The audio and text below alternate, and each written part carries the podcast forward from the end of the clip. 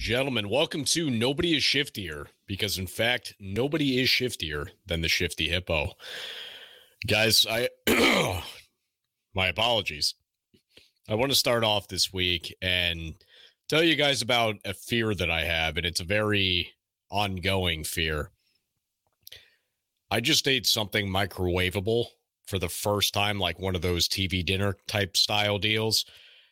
For the first time since I had my procedure uh, a little over a month, or now actually about a month ago, it's a little bit less than a month.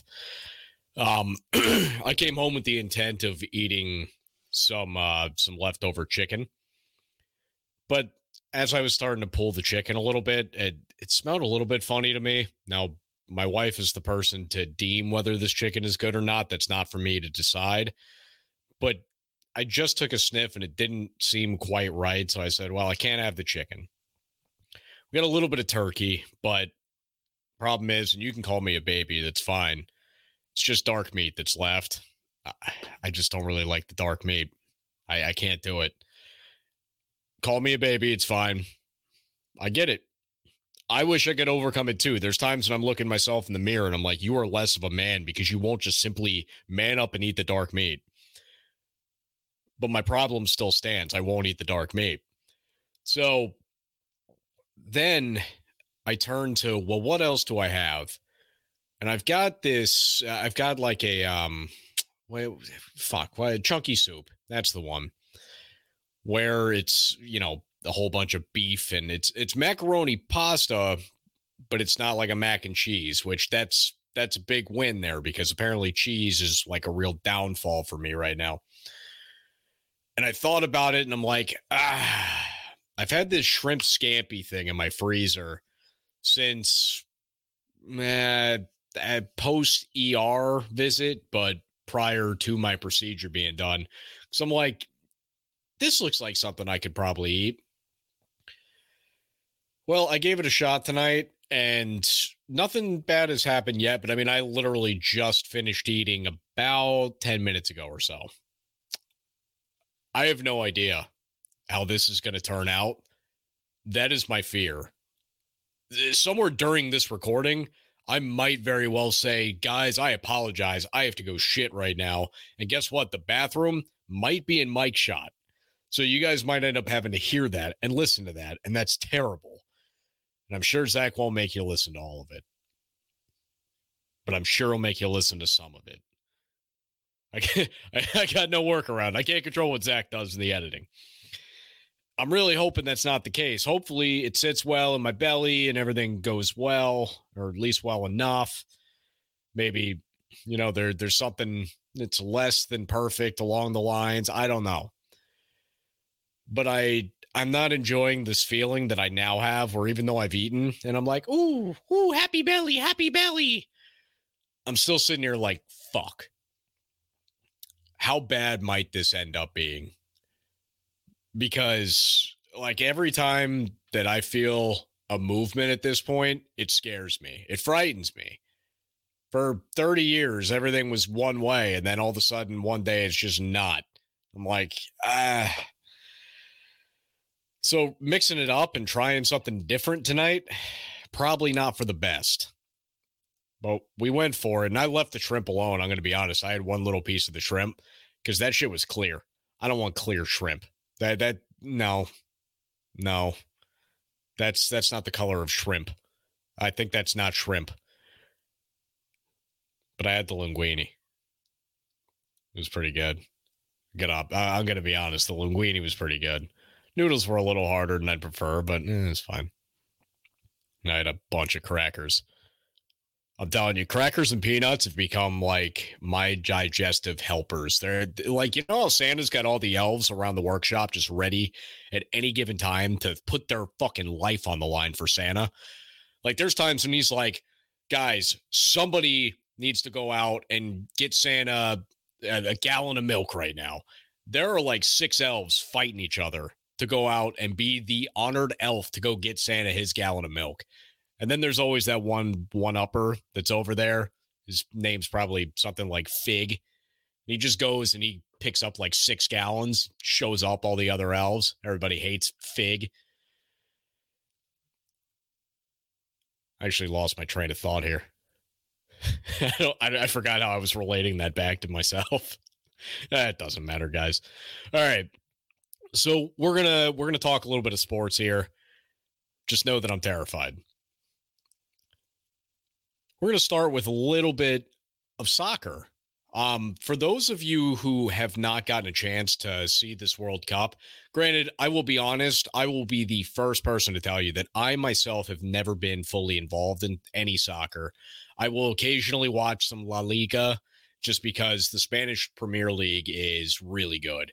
Like it's you don't see soccer better than that in most places. You will catch that now and again in uh, some of the other leagues. The English Premier League's pretty good. The uh, the German leagues are pretty solid. France is pretty good. Um, I, here's the funny thing. I know that Brazil is like time and time again, usually one of the top countries in the world for soccer. Does South America even have a good team as far as like uh, an actual league play team? Or do they just export all their good players over to Europe for their great teams? Is that how that works? Because I, I can't think of like a Brazil FC you know, that that's out here ruining everybody's lives, or like several great teams from Brazil. I feel like they got to all be playing in Europe, right? Uh, just just a thought. Point of it being is that I don't watch a whole lot of soccer, but obviously, kind of the same way with the Olympics, you get yourself into something because you can, for lack of a better way to put it, you can wrap the flag around yourself in it and just be like, "Yay, USA, USA!" and it's dumb and it's what we do and it's fun it's a blast and it's still stupid but it's been a good time. And you know pretty much my whole life as far as me noticing that soccer exists i don't recall the us ever getting out of the world or the uh, the group stage in the world cup and granted i'm sure that they have i actually if i'm not mistaken i heard like 94 they had gotten out which i was three um, they they might have done it since then as well. I, I don't have anything off the top of my head, but this has been really cool. I I haven't really gotten to tomorrow is going to be the first time that I actually get to f- watch a full game. I missed out Wales entirely. Uh, caught the highlights on it. Seemed like we dominated the first half, and then the second half we started trying to just play defense, which you you can't just play defense for a half. It doesn't work that way. And against England, we outplayed England. And I watched the highlight on it. I agree with everything that I heard about it. It looks like we significantly outplayed England. Zero zero draw because soccer, which again, that's why oftentimes I don't really watch a whole lot of soccer because if one team plays really well, and hell, even if both teams play well, I don't want the game to end up being zero to zero. That just, that's very unsatisfying. I love a defensive struggle in football like eh, you can give me a really good 17 13 game and I am in on it. I'm like, wow, those defenses are so good. But if it's not that, if it's 17 13 because it's like the Pats and the Bears prior to Justin Fields getting better, I I don't want to watch that. Like that Jets Pats game a few weeks back, Uh, terrible watch. And the defenses were great. I I will commend the defenses. They were a blast to watch but I could only value it so much considering the opposition of the offenses that were playing on the field. I'm like, well, yeah, of course they had a 10 to 3 game where it was decided by a stupid punt return. That's that's what bad offense looks like. That's kind of what zero zero feels like to me in soccer. So I didn't really love that one. But then moving over to the game against Iran, we were able to get a goal just in the beginning of the second half. Christian Pulisic, who has been just awesome for us. I mean, he's really the the unfortunate part is that he's the only guy that we have as a go-to scorer. There's nobody else. As far as I've noticed anyway. There are guys that are setup guys. We have actually a pretty damn good defensive squad there. The center backs are good. The all, all four of the backs pretty good. Midfielders, solid. We don't really have a striker. And the only we only have one guy that scores. It's like, well, eh, it's going to be problematic when you play some of these other teams who are loaded with guys that can score. and just teams that are more well rounded than us, too. But this is still fun. I don't anticipate that the U.S. wins this thing, but of course we're going to be behind them because USA, USA, right? I got to watch the second half of Iran, or most of, I should say. I watched the last 40 minutes of it, so I like just missed the uh the goal from Pulisic. Dude, I I don't know the last time I had that kind of anxiety watching a sporting event as far as just like hanging on because in a one nothing soccer game where you have to win and then there's just time left and dear god when we made the subs and just put in more defenders we we had somewhere it must have been roughly the 70th minute where we had subs coming on. And traditionally, what you want to do is you want to sub either guys that you want to preserve for the next game, or you're trying to sub in for something from a skill position standpoint based on what your team needs are. We subbed in three more defenders. we just grabbed all defense and threw it out there. And it was like, oh, shit. Oh, shit. We are not trying to score at all right now. And yeah, that's what it looked like. It was Iran just battering us with balls for a, a while. They had one that just just went over the uh, the top crossbar. They had another one. They had a beautiful header just wide, and it was like, oh. There was one where I don't remember exactly how this got here, but it beat Turner, our, our keeper, beat him entirely, where it was just sitting on the ground behind him and I don't remember what led to that, but I just remember just, I, oh, I almost lost my shit. It was terrifying. But that was what I have for an experience thus far, physically watching live our World Cup team. Tomorrow, I will watch the entirety of the game against Netherlands. It is before I go to work, so I'm excited for that. I don't feel great about our chances. However, I don't feel that this is a game where we are just doomed to lose. This isn't, I mean, honestly, for how well we played England, this team's not as good as England. This isn't like playing Brazil. This isn't Portugal where you have to worry about Ronaldo. This, this isn't uh, Argentina where you got to worry about Messi. This isn't one of these squads like Spain and France that have so many guys. It's it's not that. It's the Netherlands. They're they're solid. They're a good team. They're better than we are but we have a chance. So I, I'm excited to watch that one for the first time in my life. I am excited to watch a soccer game at 10 a.m. tomorrow. How about that? All right, guys. Next note I want to get into real quick before we talk some actual real life American football. I apologize, by the way. I don't know if this is a reaction from the food that I ate or what's going on, but apparently uh, I have to clear my throat a lot today. So the NBA. I don't have a lot of notes here. I honestly have not been able to watch a whole ton of NBA. I will say, holy shit, holy shit, the Boston Celtics are doing things that nobody's done like ever. They, uh, since, for the first time since the 60s, have scored 130 points in three straight games. Their offensive efficiency ratings are higher than like, think of like some of the Warrior teams with KD on them, or even the one before KD, and think of like the the Heatles yeah, they're doing more offensively right now than those teams. That's fucking terrifying. So the Celtics, uh, whatever Jalen or uh, Jayson Tatum's offseason looked like, it, it's better. Um, I didn't know that he was going to get a lot better after you know how good he has been the last you know two three years. I thought that we were approaching the ceiling. Uh, it appears that he has broken that ceiling and he is now uh, approaching a new ceiling this uh this one means that he can dribble the ball and like get his own shot without you know just simply pulling up from somewhere and shooting it uh yeah this is this is pretty scary i don't i don't think that i really like this version of Jayson Tatum because that pretty much ruins uh well the heat Speaking of the Heat, I did just want to mention they have at least climbed back to just a couple of games outside of 500. They're like a game and a half out of the fifth seed, even though they're the 11th seed. So they're in the mix. That makes me happy. Uh, there's still a lot of people telling me the Heat are a play in team, and I honestly feel like the Heat are better than that. even without Jimmy Butler here, Bam Adebayo has been playing really well. Tyler Herro's it's it's been kind of a switch off. Tyler Herro scores one night and then Max Strus the next. I don't really know exactly what's going on with that. I'd like to see a little bit more consistency out of both of them because when one of them's on, the other one scores like five points. I'm not really into that. They need to figure out like a nice 20 and 18 system, but whatever the case may be, they are making some things happen with Jimmy Butler still sidelined for for the most part. Um, I mean, Jimmy Butler has a beat down body.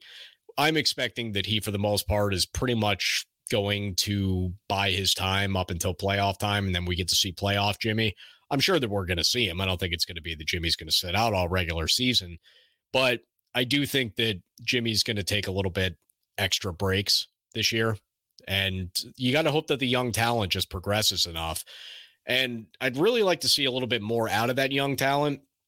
I don't like the Tyler Herro's game doesn't appear to be getting any better because Tyler Herro, although is somebody that's in the consideration of six man of the year kind of category and is definitely an offensive weapon, I'd like to see his game evolve a little bit more because I think that that's where his next step for success is. Clearly, he can shoot the ball. Clearly, he knows how to score. Let's see him do other things and let's see him score more consistently. Max Strus, I mean, he's still he's still somebody that has plenty of room for growth. Good defender, not elite, but a very good defender. And he has nights when he's hot shooting. But again, the consistency in that shooting is the thing that I'm lacking from him. Those two specifically, I really would like to see take it up a notch. And I'd like to see guys like Caleb Martin get a little bit more involved in the offense and uh, Gabe Vincent. I'd like to see him get a little bit more involved because you got some aging guys on the way out here. I mean, Jimmy has a few years left. Kyle Lowry, I don't really know that he's got anything beyond this year left for you. And frankly, I'm not even sure that they should have kept him for this year. I think they should have already been trying to move him if they're not already shopping him. The Lakers, conversely, are really not so much conversely. Also, climbing back. They're they're about three games out of 500 right now. They're six and four in their last 10. LeBron's come back, and you know I I didn't want to say anything earlier in the year. He was showing signs of slowing down early on in the year, where he was all of a sudden just putting up like 20 and 18 a night. I didn't like that. Shooting efficiency's been down. He seems to not want to go to the rim as much. I don't like those signs but he's picked some things up since coming back from his most recent injury, the the adductor strain. He has come out here and he's putting up some 30 point nights. He had 39 in a loss against a bad loss against the Pacers where they were up 17 points in the fourth quarter and blew it. But I am happy with what I've seen out of the Lakers over the last couple of weeks. It's not something where I think that they're now all of a sudden a championship contending team. I don't think that that's them. Anthony Davis has obviously played very well, uh, especially in the absence of LeBron. He was averaging like 33 and a half and 17. It's crazy. But I am happy that the Lakers are doing something. I'm going to leave it at that because I'm not going to put any type of emphasis on what I expect from this team moving forward, what I think this team might become. Uh, nothing. I got nothing for you there. I'm just happy that it's better than it was. going to take a little sip here and we're going to move over to American football.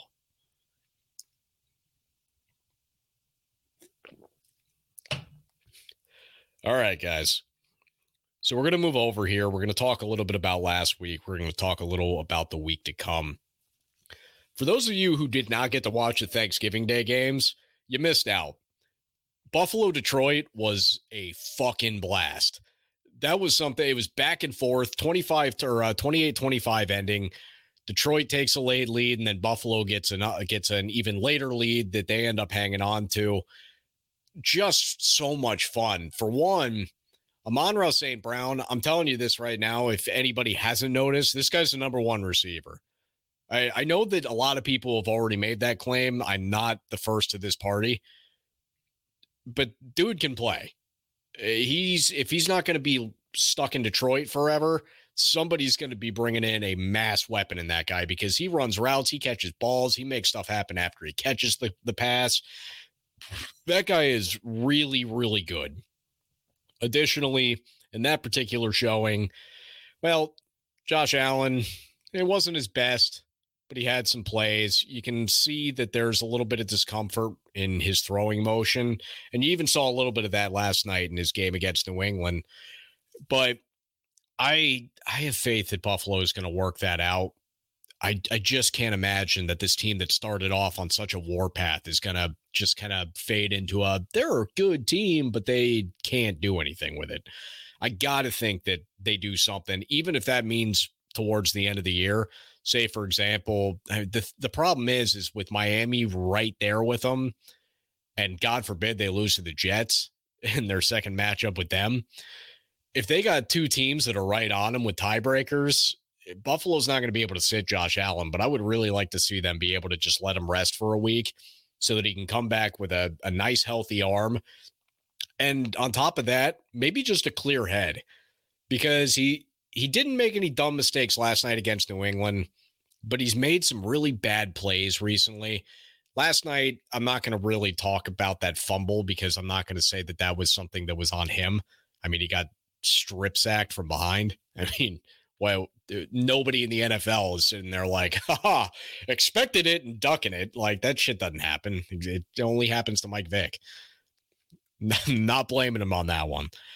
But Josh Allen has made a lot of mistakable throws over the course of the last month, and I really want to see that get corrected. And I think that a week off would actually give him a nice break for presence of mind. Just with the two teams hot on their trail, I don't know that they got a chance for that. Giants Cowboys game was fun. I mean, it was pretty much what we expected. Thank you, Giants, by the way, for the backdoor cover. I had them plus nine, and they were able to, or uh, plus nine and a half and they were able to only lose by eight. So that was a win. New England, Minnesota, probably the funnest. Ah, I don't know. Buffalo, Detroit was fun too. New England, Minnesota was a blast though. And it really threw me off because New England has a top three, four defense. It's, uh, we'll call it top four, top four defense in the NFL. Minnesota was moving the ball on them. New England, additionally, has like a bottom four offense in the NFL and they were moving the ball up and down the field too. It didn't make any sense. And granted, we got to see New England revert back to New England offense last night against Buffalo, but against Minnesota, they really moved the ball well. It was exciting. It was a good time. Uh, Minnesota won that game, obviously 33 26. I'm going back a week for those scores at this point. Uh, Carolina, Denver. The only thing I got to say is I'm not betting Denver anymore. That that did it for me. Now the only team that I would bet them against is Houston, and they've already played Houston this year, so I don't have to worry about that. I will bet against Denver every game from here on out this season. Tampa, Cleveland, that's a bad loss for Tampa. Look, Atlanta's still just a game behind you, uh, and it, it, think of it this way: this division, everybody is within two games of the Bucs right now. You know how shitty that is you're five and six. You're winning the division, but are you? It's it, it's just that's a bad loss. You had the ball in overtime. You got to make it happen. Then uh, just a really disappointing showing from Tampa. Baltimore, Jacksonville. Look, Baltimore until they get weapons, I just don't believe in them as a championship contending roster. Frankly, it's just a Lamar show, and if that monster Mike or uh, Mark Andrews isn't able to haul in a ball with three defenders around him, then that's it. That's what this offense can provide. It's it's just disappointing. And Jacksonville, you know, they're not the Jacksonville we've typically seen over the course of the last 20 years. That's usually like four and 12. This is a Jacksonville team that's, you know, like a six team Jacksonville team, and it, it can move the ball. So, Ra- Ravens with a bad loss there. Good win for the Jags. And uh, I mean, that's about it for that game. It was disappointing to see Justin Tucker actually miss a field goal at the end of a game. Uh, I believe it was at 67 yards, and it damn near went in anyway. But I digress. We move over to Houston, Miami. Look, this is all about just how fun Miami looks. The only real problem that I see here uh, Armstead, their left tackle, got hurt in the first half. They come into the second half, they didn't score another point. I know that they started putting in some backups here and there. They stopped trying to run up the score. I, I still didn't love it. I would have liked to seen a little bit more there just in the second half because I really think that Miami's a top five team in the league right now. I don't like when you're playing the worst team in the league and you you give up 15 straight. I didn't like that, but Miami hangs on. They get the win. Very, very good football team. I can't wait for their matchup this week. Chicago and the Jets. Uh, look, Mike Mike White. It's not the answer, but it's it's enough to get you more wins than you were just getting with Zach Wilson. I'm happy to see it because the Jets honestly have such a good defense that it's going to be disappointing if this team doesn't make the postseason. But I mean, let's be real. It's Mike White. You didn't find a gem. It's a guy that's been around. He'll throw like eight picks in the next couple of games, and then it'll be Zach Wilson back out there for a week, and then Joe Flacco finish out the year. It is what it is but good win nonetheless against a uh, well, uh, maybe not the best of wins. It was against a very porous Chicago team. Cincinnati, Tennessee. Uh, Cincinnati's beginning to do the thing where they're they're looking better than I thought they would be this year. I've had them as a nine and eight team all season. They have won three straight now, and I do believe that maybe I was a little bit wrong about Cincinnati. And additionally, if Baltimore doesn't get their shit together, Cincinnati's going to win this division. Uh, for Tennessee, I don't think that there's anything that you would say is wrong with this team. I don't think of Tennessee as a championship contending team anyway. I think of them as somebody that's going to obviously run away by Derrick Henry's legs himself through the NFC or the AFC South, and they'll they might win a playoff game. They might not. It's it's Tennessee. There there's no real threat of offense there. It's just Derrick Henry. Atlanta, Washington. Look, I don't know when Atlanta's going to start doing what I think they're going to do. Um, I don't know. There's probably some of you in the audience here who've had this type of team. For me, it's been Atlanta, Minnesota, and it was Houston when Deshaun Watson was there. Minnesota, I've got a better grasp on now. Atlanta's still this team for me since the goddamn Super Bowl they went to and lost because, you know, Brady. I have thought that they would be a certain something every week that they are not. I think on weeks that I feel they're going to win, they lose. When I think they're going to lose, they win. I don't get it. They just do the opposite of whatever the fuck I think they're going to do. So I think I'm done putting, I say I'm done putting money on Atlanta. I put money on Atlanta for this week. Damn it. Fell for it again. but I really thought they were going to beat Washington. I, I, thought that Washington was doing a little bit of a apparition of what they think they are, and they're not really that. And I still don't think that Washington's as good as they have looked over the last few weeks. I think this is the best that we see out of Washington all year. I really thought Atlanta was going to win this damn game. I also had the over. Whoops. So it that that's my synopsis of this game. I have nothing to break down. Just simply Atlanta won't do what the fuck I wanted to do. Chargers and Cardinals. Chargers win. I, I would say it that way. That would be the way that I would phrase it. I, the Chargers are a better team than they are playing like, and it's pissing me off because what they did against the Chiefs just a week ago before that, they damn near beat the Chiefs. And in week two or whatever, when they played them the last time, they damn near beat the Chiefs. So I, I don't understand how it is that this team can play so well against Kansas City. And I get it, it's a division rival, but it's Kansas City. Like, we're not talking about this whatever team. We're talking about the best team in football. They played that tightly with them, and then they sneak one out against Arizona with a two point conversion. Ah I don't like that. Like they they should be better than that. Oh, Vegas, Seattle. Oh. Ah. This one's brutal. I have a joke about this one, but I've used it twice in the last two days, and I don't want to use it again. So I'm not going to give this one out here. If you really want my my joke about this game, go rewatch the live from breaking down the tape last night. I dished it out there.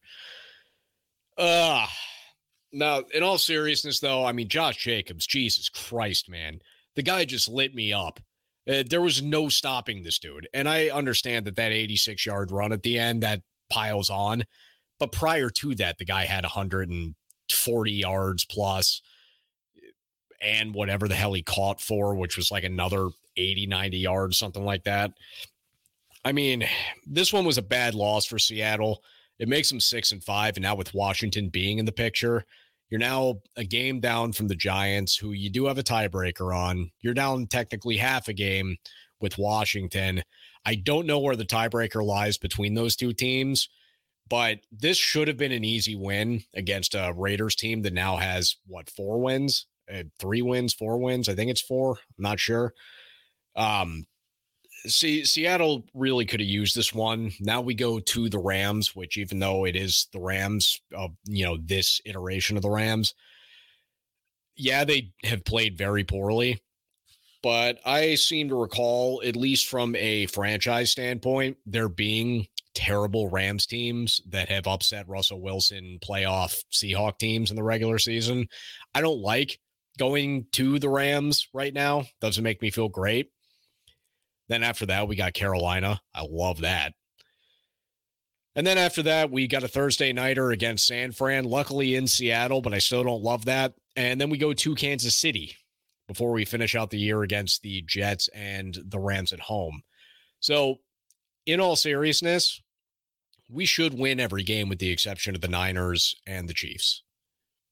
If that's the case, that makes us a 10 and 7 team. I feel good that if we're 10 and 7, we're a playoff team. But say, for example, the Jets come to Seattle and they ruin shit.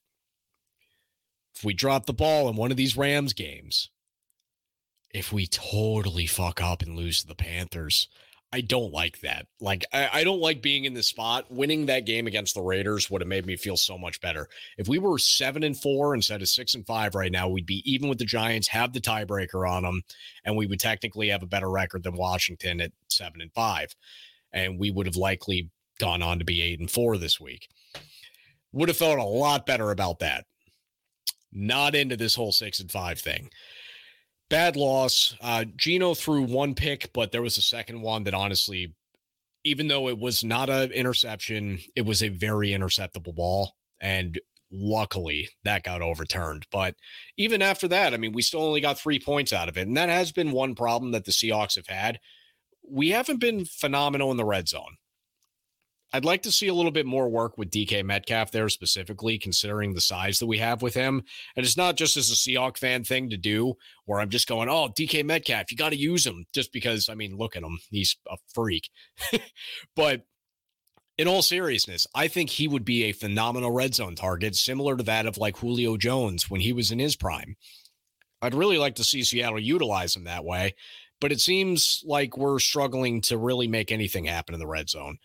And that's going to be problematic. It seems like if Kenneth Walker's not running it in, then we just haven't had a thing for it. By the way, um, I haven't looked into this. Anybody know what the hell happened with Rashad Penny? I knew he got hurt, but I eh, forever. like I, I was kind of expecting a one-two punch at some point, and instead I just keep seeing DeeJay Dallas and Travis Homer.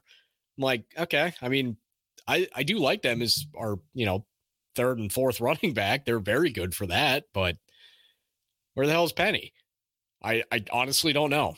I'm gonna have to look into this because I uh, when this first happened, I was like, okay, cool, we'll see what Kenneth Walker can do. And then we got into Kenneth Walker because it was like, holy shit, he's good. And then everybody kind of forgot about Rashad Penny. And now I'm like, wait a minute, wait a minute, wait a minute. Shouldn't we have a second running back who's also kind of good? um, more to be seen, I guess the Rams Chiefs game, I mean, I think the Chiefs sleptwalk through that one. They kind of just mailed it in and scored 26, which was enough to beat the Rams by 16 points. We'll call it what it is. I, I don't think they looked into that game very seriously at all. Uh, they got a hell of a matchup coming up here, too, that I'm excited for. New Orleans, San Francisco. Um, think the Niners actually do have the best defense in the league. Never mind. I've been saying all year. Uh, well, really, I had been saying the Jets and the Pats look like the best two defenses in the league. And then statistically, Denver has been. And so I kind of was like, ah, maybe I guess it's Denver and the Jets and then the Pats. Now that the Niners defense is healthy, um, yeah, no, they're they're better than all of them. It's the Niners, and then I, am going to slot the Jets too. I really think the Jets have a better defense than the Pats, and uh, I'm you know what? Suck it, Denver. Your defense isn't even top four anymore. I'll figure out who's fourth. You're fifth now. Green Bay, Philly. Um, yeah, I don't really know what to make of that one. 363 rushing yards for the Eagles. Not a franchise record, believe it or not. They uh they were able to do that in I believe it was the early 60s. But looking at this, I mean, I'd like to see Jalen Hurts get back into more of a of a throwing uh strong game, pass heavy at times because there was a real link up with him and AJ Brown earlier this year that seems to have dissipated a little bit. I want to see them get back to that because I mm. really think that running the ball as much as they have is taken away a little bit from what this team has as far as talents beyond what is the the basic and obvious talent that they have. Obviously, this team can run. They have a mobile quarterback. They have guys that can run the ball in the backfield. And yeah, of course, every team at this point has a guy you can do a jet sweep with. The Eagles got a couple of those too. So they have all that as clear and obvious things. What really makes the Eagles that much better than so many of the other teams in the A or in the NFC is when they are able to stretch the field by putting the ball downfield. And there seems to be a real life link up between Jalen Hurts and AJ Brown. Double coverage, no problem. Where did that all go? I want to see it again because I really liked that Eagles team that was undefeated. And since their loss to Washington, they just haven't looked like the same team. So I, I know that they go through and do all that, but I mean, 40 points looks cool on paper. 363 rushing yards looks cool on paper. I want to see some more passing out of that team. It's what I think truly separates them from the other teams in the NFC right now is what they can do to be different than just what they are supposed to be good at. I think they're good at both facets of the game offensively, and I want to see that become more to fruition. Then we got Pittsburgh Indy. Uh, all I'm going to say about that one, thank you for the cover, Pittsburgh, because I was having a bad betting week. We're going to move over to week 13. We're going to talk a little bit about that.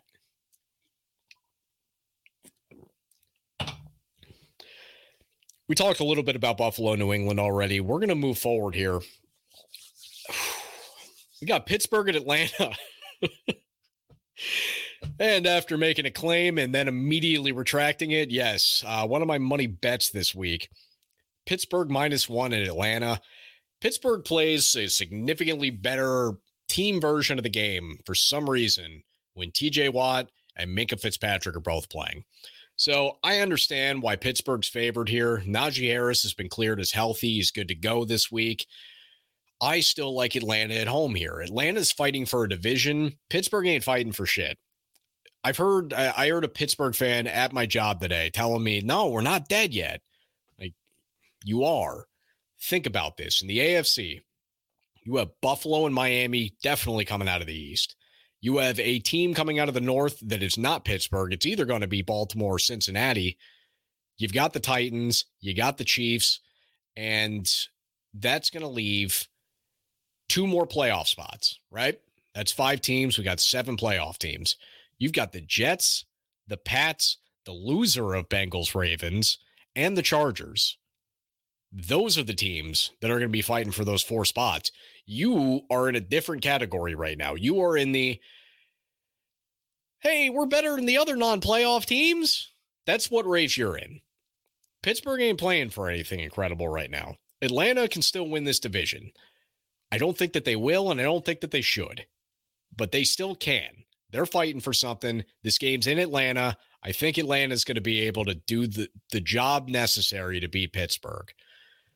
I'm taking Atlanta here. I hate myself. We'll see how it goes. Denver, Baltimore, as I've already told you, I am not betting Denver again this year, although I might bet them on the spread because it is Baltimore minus eight. Baltimore hasn't shown me that they can score a whole lot, and Denver's still going to give me 16. They're not going to give me 20, but they'll give me 16. Um, yeah. L- looking at this one, I mean, I'd really like to see the Ravens break this thing open, but I just don't. And I think Denver is the smart play here as far as the betting line because Denver has kept most of their games very close. Baltimore's really not that much better. I mean, I mean, they are than Denver, but they're not going to outscore them by that much. It's just not going to happen. Green Bay, Chicago. This one's tough. Um, it appears that this will be Jordan Love starting for the Packers. And I still don't know for sure if Justin Fields is playing or not. That's kind of a big key here because I've got this at Packers minus four, and I am leaning Chicago's way because if Justin Fields plays, I think that they are simply that much better than the Packers. But if he doesn't, I I feel like it's a Packers win. I mean, that's that's really where I am with this. It's it's a matter of does Justin Fields play? If he does, Chicago. If he doesn't, Packers. That's simple. Jacksonville, Detroit. Jacksonville's minus one. I don't understand this one. This game's being played in Detroit. Detroit had won three straight and then just lost by a field goal to Buffalo. Why the fuck is Jacksonville favored here? Because they just beat Baltimore? I mean, no. No. This, by the way, is a uh, one of the fun look back games where, as of like week two, you could look ahead to and go, "Wow, this is going to be a blast!" Because both offenses were like crazy, throwing up thirty-five points a game. And now it's like, ah, eh, well, yeah, it's just Detroit and Jacksonville, but it is more fun than your typical Detroit Jacksonville game. I think Detroit's going to win this, and honestly, I I wouldn't be shocked if it's a two score game. I think Detroit's going to probably have this be close. I think it'll be something along the lines of like 27 23. But man, I I am not understanding how Jacksonville got favored here in Detroit. It's in Detroit. This was actually my favorite pick of the week, believe it or not. I saw the spread on this and I said, You got to be shitting me. Uh, one thing I was saying after that game on Thanksgiving is everybody is lucky as shit in the NFC that Detroit had the terrible start that they had. I don't want to see Detroit on my schedule. And luckily, Seattle already played them. I don't got to worry about that shit. There are teams that are going to be seeing Detroit on their schedule going, oh, yeah, we can mark that as a win.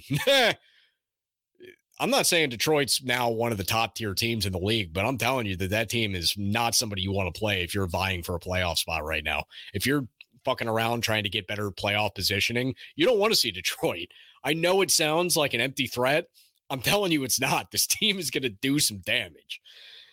Uh, I don't understand this spread. I'm taking Detroit there.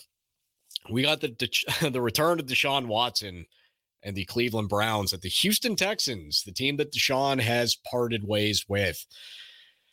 Look, eh, people are going to talk about it. I honestly don't have much of a care for this game. Um, fuck, I don't even know. Who's. I guess I lean Cleveland's way just because they have a very nice running attack with Nick Chubb and Kareem Hunt. The only thing that I have thought about here, because Deshaun Watson is not going to look great. He's going to be coming back in here. He's going to have a lot of rust. He hasn't played football in a very long time.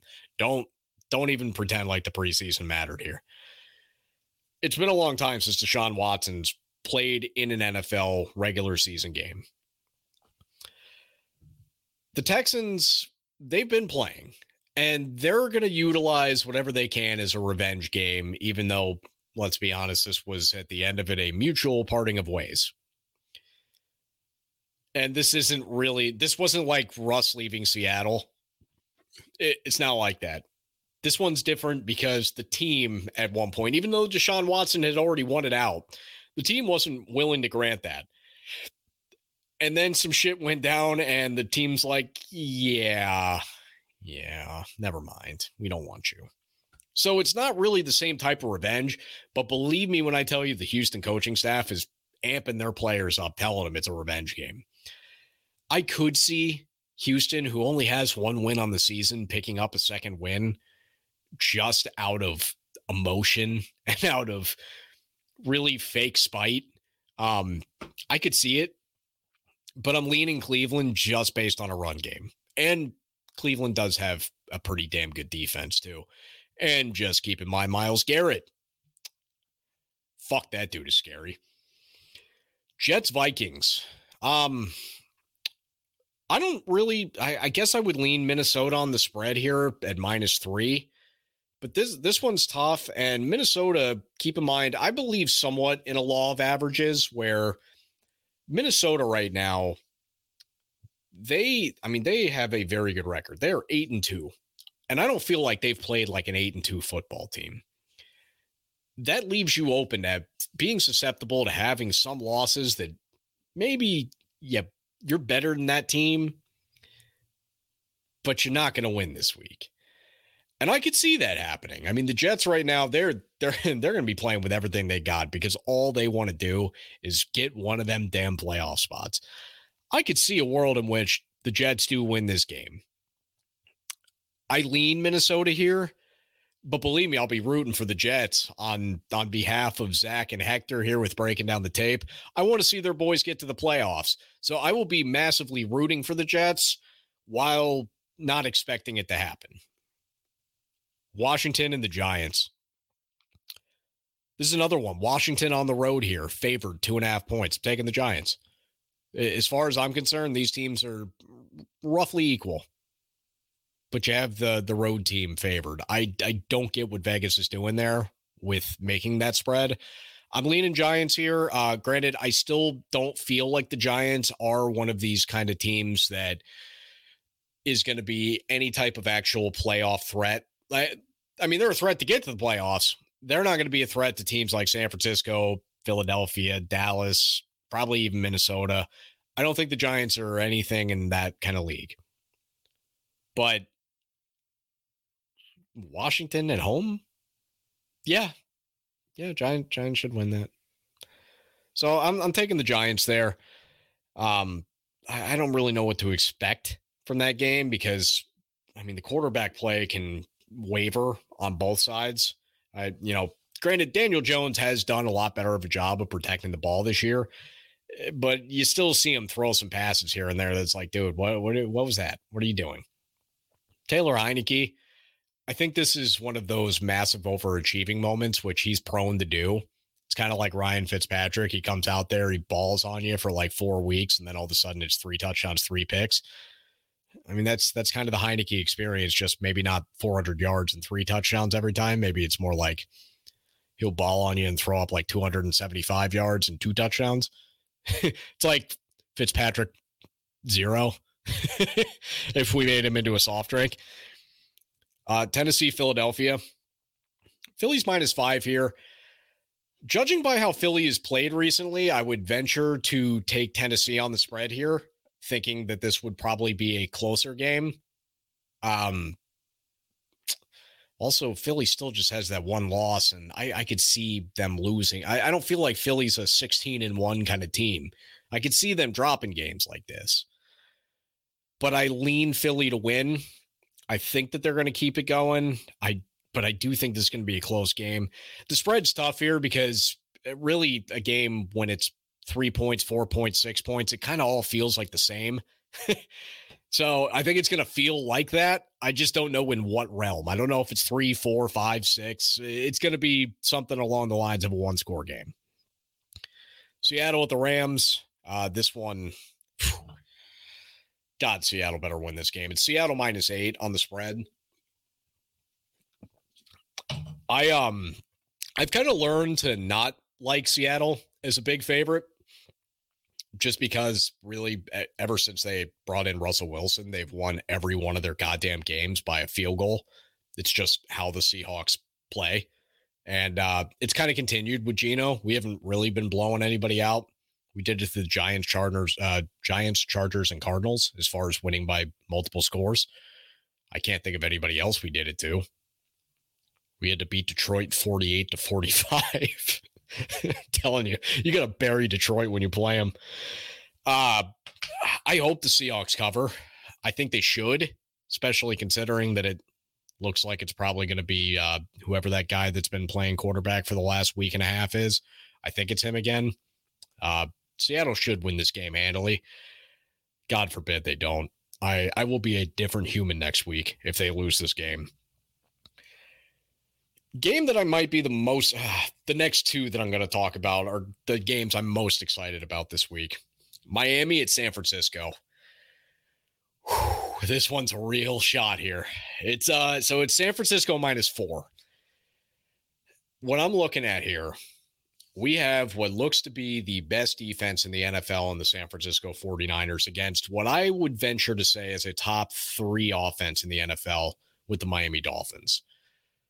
I think you can, in no particular order, say Kansas City, Miami, and Buffalo would all be in this conversation. Buffalo has been waning a little bit recently. So you could even make the argument top two. If you want to throw teams like Cincinnati in there, fine. I wouldn't, but that's fair. I understand. Uh, Miami's really good. And as far as I'm concerned, there are so many people right now telling me that San Francisco is the best team in the NFC. And I, I'm not there yet. I, I think San Francisco might be the third best team in the NFC myself. I still think that Philly and Dallas are better. Um, but hey, we have playoff games to see what really happens. So I, you know, hold on to whatever belief you want. That's fine. I'll hold on to mine and we'll see who's right. Miami, I think, is a real championship contending team, and I don't think San Francisco is. That's not to say that San Francisco can't win this game. Does not mean that. This game's being played in San Francisco. San Francisco appears to be on a really hot curve right now. I think, uh, God, if Armstead stays out here this week too, that's going to hurt. We also have the coaching matchup Kyle Shanahan against Mike McDaniel, the understudy against the master. Look, I don't want to hear about what coach has what advantage over the other because of X amount of time that they play or that they coach together. Uh, don't they throw all that shit out. It's two guys that coach very similarly. They're playing against each other. All right. Just leave it at that the players on the field, that's going to be a real difference maker here, right? Tyreek Hill and Jaylen Waddle is not something that any San Francisco 49er team has had throughout the entirety of Kyle Shanahan, Mike McDaniel, or otherwise. Any iteration did not have those two guys. What Miami's doing on offense, it's not dead ass the Kyle Shanahan scheme. It's different because you have two of the fastest, like five guys at the position both on your team. They do shit a little bit different than it was done in San Francisco. They cater to that. They say, hey, you know what? I know where I can get offense. I can throw it to the guy that's faster than all the other fast guys. And they have two of them. And then they have one in their backfield. I think San Fran's going to do a good job of making this game difficult on Miami to really move the ball well. Fred Warner might be the best linebacker in the NFL right now.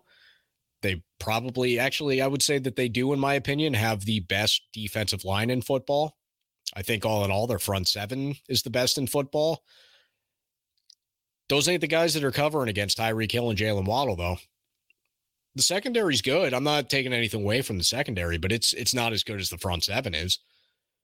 I think that you're going to see those guys get some space, and it only takes Tyreek Hill and Jaylen Waddle two, two and a half seconds to get that space. Tua knows when to throw the ball to these guys yeah, I think Shanahan's going to have a good scheme in place to have sneaky ass linebackers waiting around, maybe catching a pick here and there.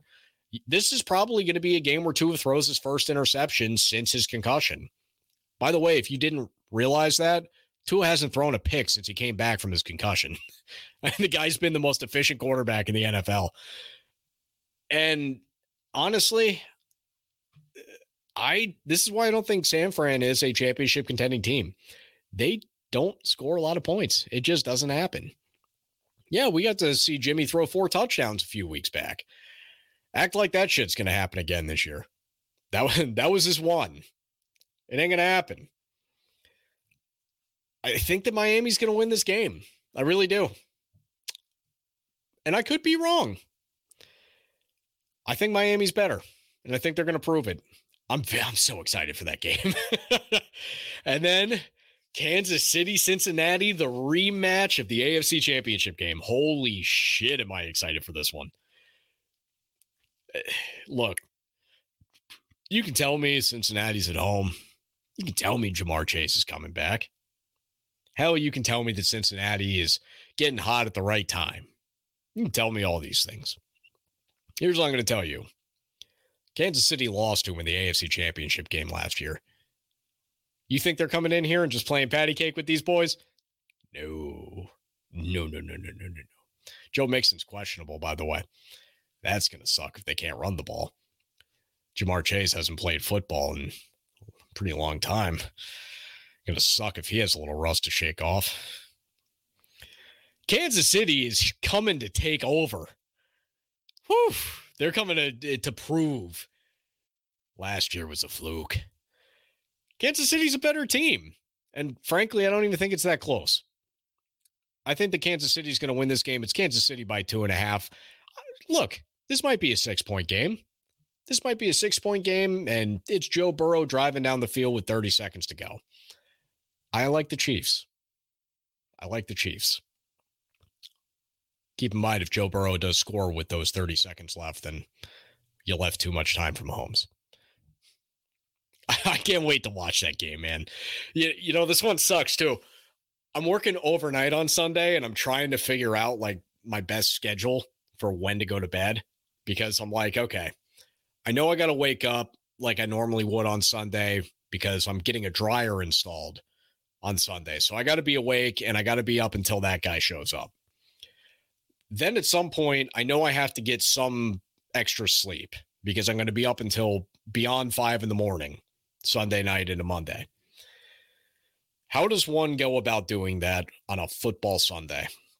So one o'clock, hmm, good games. Four o'clock, hmm, good games. I'm not sure what the hell to do. Um, I'm gonna do everything in my power to not just stay up from like, oh shit, you know what? It wouldn't be quite 24 hours. If if I wake up Sunday at 9 a.m. and I go to bed Monday morning at 7 a.m., I could do that straight. I could do that straight. I might do that straight. Just give up no football. Maybe somewhere I take like a like an hour nap. Maybe I'll do it like right when the four o'clock games start. Maybe maybe that's my go-to. I still haven't mapped this one out, which I probably should because it's Friday at 8 p.m. I'm running out of time. I need I need to see as much of this shit as I can. We're gonna move over to, to the Chargers at the Raiders. Um, look, man, the Chargers can't take this one too lightly. They shouldn't be because it's a uh, divisional game, and typically speaking, divisional matchups tend to be very close games, regardless if if one team is significantly better than the other or not. But look, I I know I can sound bitter about this because the Raiders just beat my Seahawks. I think you might want to look out for the Raiders right now. They've been playing a lot better um, since we had the Derek Carr breakdown. And not that I think that, I mean, obviously they're not going to be a playoff team, but I wouldn't be shocked to see this team surge towards the end of the year with some real firepower. And the Chargers have been very lackluster in games that aren't against the Chiefs. it's the weirdest thing to say. but unless they are playing the Chiefs, they just don't look that great even that game against the Niners, where they had a close loss, I mean, they didn't look very good. And granted, at that time, they didn't have Keenan Allen or Mike Williams in the lineup, and Gerald Everett got hurt in the first quarter. I I lean the Chargers here. It's Chargers minus two. I think you take the Chargers. That's the safe bet. I don't. I wouldn't want to touch that game though. I'm gonna be honest. I don't like that game. We got for Sunday night football the Colts at the Cowboys. It's Cowboys minus 11. Um, I'd say pound the Cowboys here. Like just just jack up that spread. Frankly, I think it was somewhat of a somewhat of a uh, what's the word I'm looking for? It was a falsehood to extents what we saw with the Colts with the beginning of the Jeff Saturday experience. Look, they're they're not going to be this team that all of a sudden starts winning games with the same guys they just had under Frank Reich. I mean, it's no. Matty Ice. Okay. Yeah. Matty Ice is cold, cold as shit, cold as ice. It, it's it's not been very good over there. I don't think that they had anything beyond just an emotional breakthrough for two weeks where they were able to really play well against whoever they beat the first game because frankly I don't matter or remember. And the second game was against the Eagles. Hey, congrats. You stayed close there. You were up late. You lost. And the third week now they have lost to the Steelers. So they're coming back to being the team that they truly are. And I think Dallas is about to wreck their shit. We go to Monday Night Football, New Orleans Saints at the Tampa Bay Buccaneers. It is the Bucs minus three and a half, and that is probably about the perfect spread because I do think that Tampa wins this game. If three and a half was a possible actual point differential that you could have in a game, I would say that that would probably be it. I would say that this would be the Bucs winning 23 and a half to 20. I feel like that's what this game looks like. I don't know how that half point gets scored, but I'll tell you what, at the three and a half point spread, go ahead and uh, see if you can pick the spread to be the number. I know you can do it when it's like uh, when it's three or four. You can say, I think it's going to be exactly that. And you can bet that. Uh, in this case, I think you should still do that. And you should have this game at Bucs 23 and a half and the Saints at 20. And the over under on this is 40. So you can safely take the over. Uh, Andy Dalton has oddly been incredibly efficient unless he's playing against the Niners defense, which, um, well, you only had to do that once.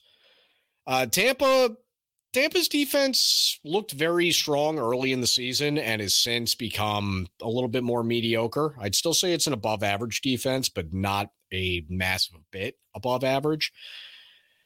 And I mean, Brady looks good, but it I mean it's coming from a plethora of Mike Evans gets four catches and Godwin gets seven and Cameron Brate gets 46 catches for 42 yards and it, it it's just it's just been kind of ugly.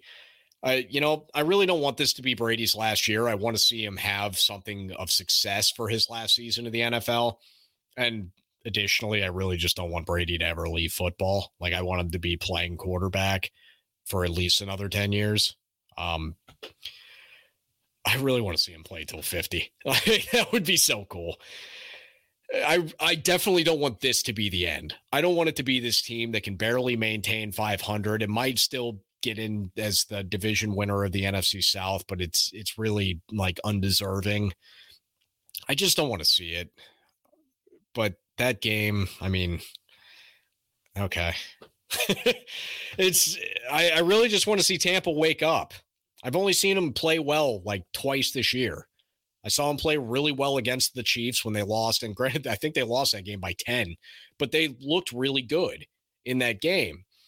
And they they beat up on my Seahawks pretty good. I thought they looked really good against Seattle. I thought that was going to be it. They beat Seattle in Germany. They got to have a bye week. I thought they'd come back and smoke up on Cleveland. I thought that game was going to be like 24 13. And it kind of was just the opposite way. it ah, it's just disappointing. Anyway, that about does it. Let's finish up this beer. Well, ladies and gentlemen, we have made it an hour and three minutes, and I haven't shit myself, so that's a win. I'm still, uh, I'm going to be honest with you, I'm still terrified. I'm not exactly sure what to expect for the remainder of my night. I'm going to go upstairs and play Madden. Oh, guys, I don't know if I even told you this. Black Friday. Yeah, you know what? I don't think I have because I haven't been on since Thanksgiving. Black Friday. I go and I I just check out. I'm like, you know what? Let me get a new FIFA game for my for my PS4 here support the support the US here. Let's just let's get a FIFA. Let's see if I can get one that's like three years old for cheap. And I'm looking through and I'm like, eh, even those are like 40 bucks. I don't want to spend 40 bucks. And I just happen to look over Madden and I'm like, ah, I wonder if it's dropped at all. Because not thinking it's Black Friday, just thinking, oh, it's halfway through the season. Black Friday sale, 50% off.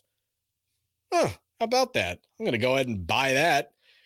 NBA, 55% off. I'm going to go ahead and buy that. So I got Madden 23 and NBA 2K 23, which just finished downloading last night. I bought this shit on Black Friday. It took till yesterday for me to have all the updates and everything downloaded for NBA. I am ecstatic to play NBA, but I think I need to wait for a full day off to play it because I get so hooked when I play NBA games. I get into my player and I disappear from the earth uh, you will not find me for the entirety of the day. So what I'm planning to do is spend Monday just playing the shit out of 2K. But I'm going to go upstairs and continue my Madden franchise where already over the course of about 5 days I have played enough games. First off, I played games outside of franchise mode before I even started franchise mode because I wanted to make sure I was ready for franchise mode. So I didn't just come into franchise mode and end up being like one in five and having to battle back from that shit. I have an 11 and one Seahawk team upstairs who's getting ready to face Carolina because I'm one week ahead. I've already played this Rams game that's happening. Seahawks win. And it was, I think, like 24 to six or something like that. Like I kind of wrecked the shit out of them. And that was with Stafford and Kupp. So I can't wait to see what I do to Carolina. All right, guys. Until next week, this has been Nobody is Shifty.